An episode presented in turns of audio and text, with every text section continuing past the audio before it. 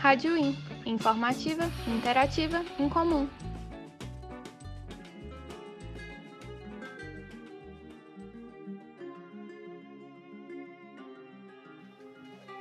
No lugar de brinquedos, facas.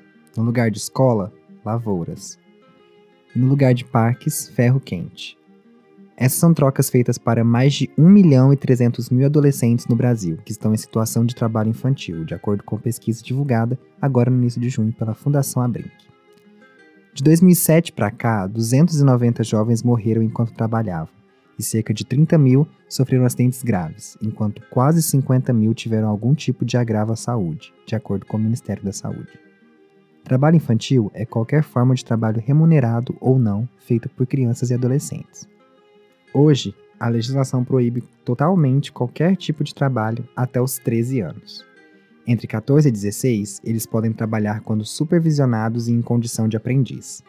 Já entre 16 e 18, o trabalho parcial é permitido, mas é proibido o exercício de atividades noturnas, perigosas ou insalubres. Vale ressaltar: trabalhos domésticos compulsórios e excessivos também são ilegais. Isto é, um pré-adolescente que trabalha na pedreira com o pai é vítima do trabalho infantil do mesmo jeito que crianças que são obrigadas a lavar dezenas de louças e passar pilhas de roupas com ferro quente. Sabe aquelas crianças que vendem balas no semáforo, trufas na rua e vigiam seu carro enquanto você vai ao supermercado? Elas também estão em situação de trabalho infantil. A Organização Internacional do Trabalho, inclusive, ressalta que a maior parte dessa ilegalidade ocorre dentro das famílias, principalmente em fazendas ou em microempresas familiares. O gerente executivo da Fundação Abrinq, Vitor Graça, ressalta que é comum que a exposição a lugares sujos, a manipulação de objetos cortantes e o extremo esforço exigido são certas atividades que podem prejudicar o crescimento físico e gerar questões mais graves, como amputações de membros, sequelas psicológicas ou até mesmo óbitos.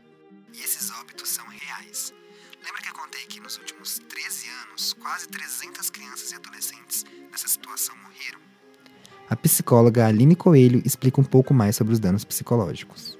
Tipo de coisa que é completamente negativo para uma criança e para o desenvolvimento, né? Porque a execução de um trabalho para adultos que é realizada por uma criança compromete completamente o tempo, por exemplo, que deveria ser destinado à escola, às atividades, ao brincar, aos cuidados com a saúde, né? Obrigando mesmo crianças a assumirem precocemente uma responsabilidade que não é delas. Então, o que isso nos mostra é que é um tipo de situação que traz sérios danos, sejam esses danos físicos, emocionais e psicológicos para essas crianças.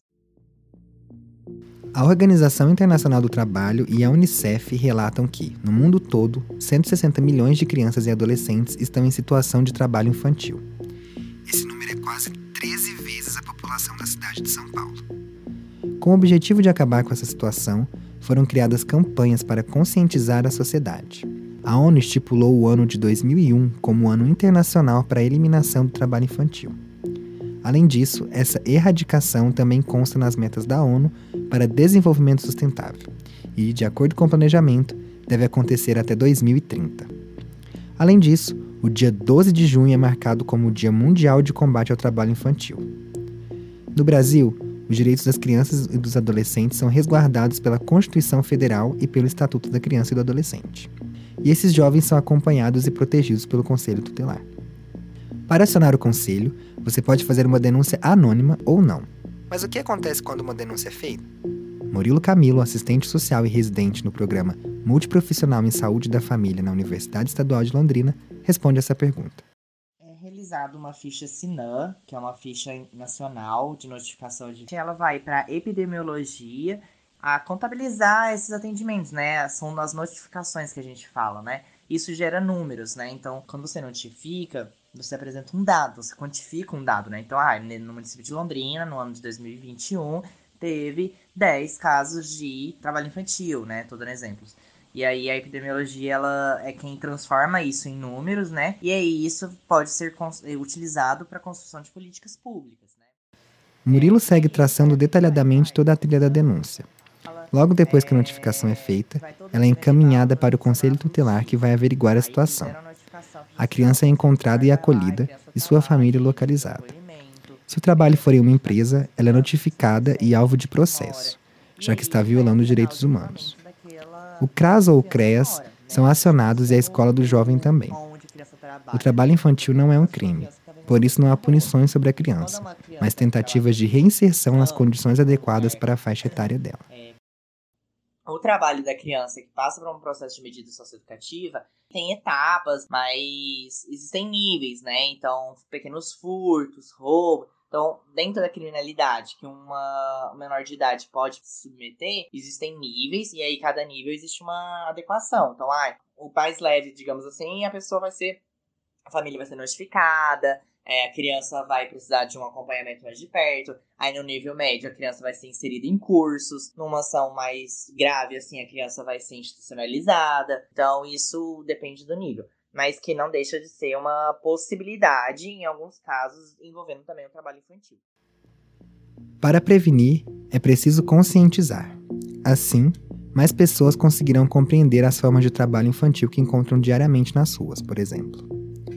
Mas além disso, é necessário que sejam criadas políticas públicas, como reforça Murilo. E aí o sentido de prevenção também é a criação de políticas públicas garantia, por exemplo. Qual que é a perspectiva que essas crianças têm de ascensão social na vida, de elas de quererem cedo buscar dinheiro, né? Qual que é a possibilidade que essas crianças têm de praticar esporte, de ter lazer, acesso à cultura, acesso à educação de qualidade. Então, assim, a criação de políticas públicas, ela seria um dos maiores projetos e possibilidades de prevenção do trabalho infantil. Só que a gente não tem isso, não é de interesse. As pessoas falam, ah, é porque não existe isso, não existe mais trabalho infantil. Pelo contrário, é, a prevenção não é mais só é, colocar no livro de história, falar que é errado e tudo mais, né? A gente precisa começar a criar possibilidades e condições para que essas crianças não busquem por si só e a família também não, não no nível de desespero, de miserabilidade social, condicione essa criança também a trabalhar. Ao presenciar uma situação de trabalho infantil, disque 100 ou acesse o site do Tribunal de Justiça do Trabalho. TST www.jus.br. Não leve na brincadeira. Reportagem de Lucas Ribeiro e Gabriela Orsi para a Rádio In.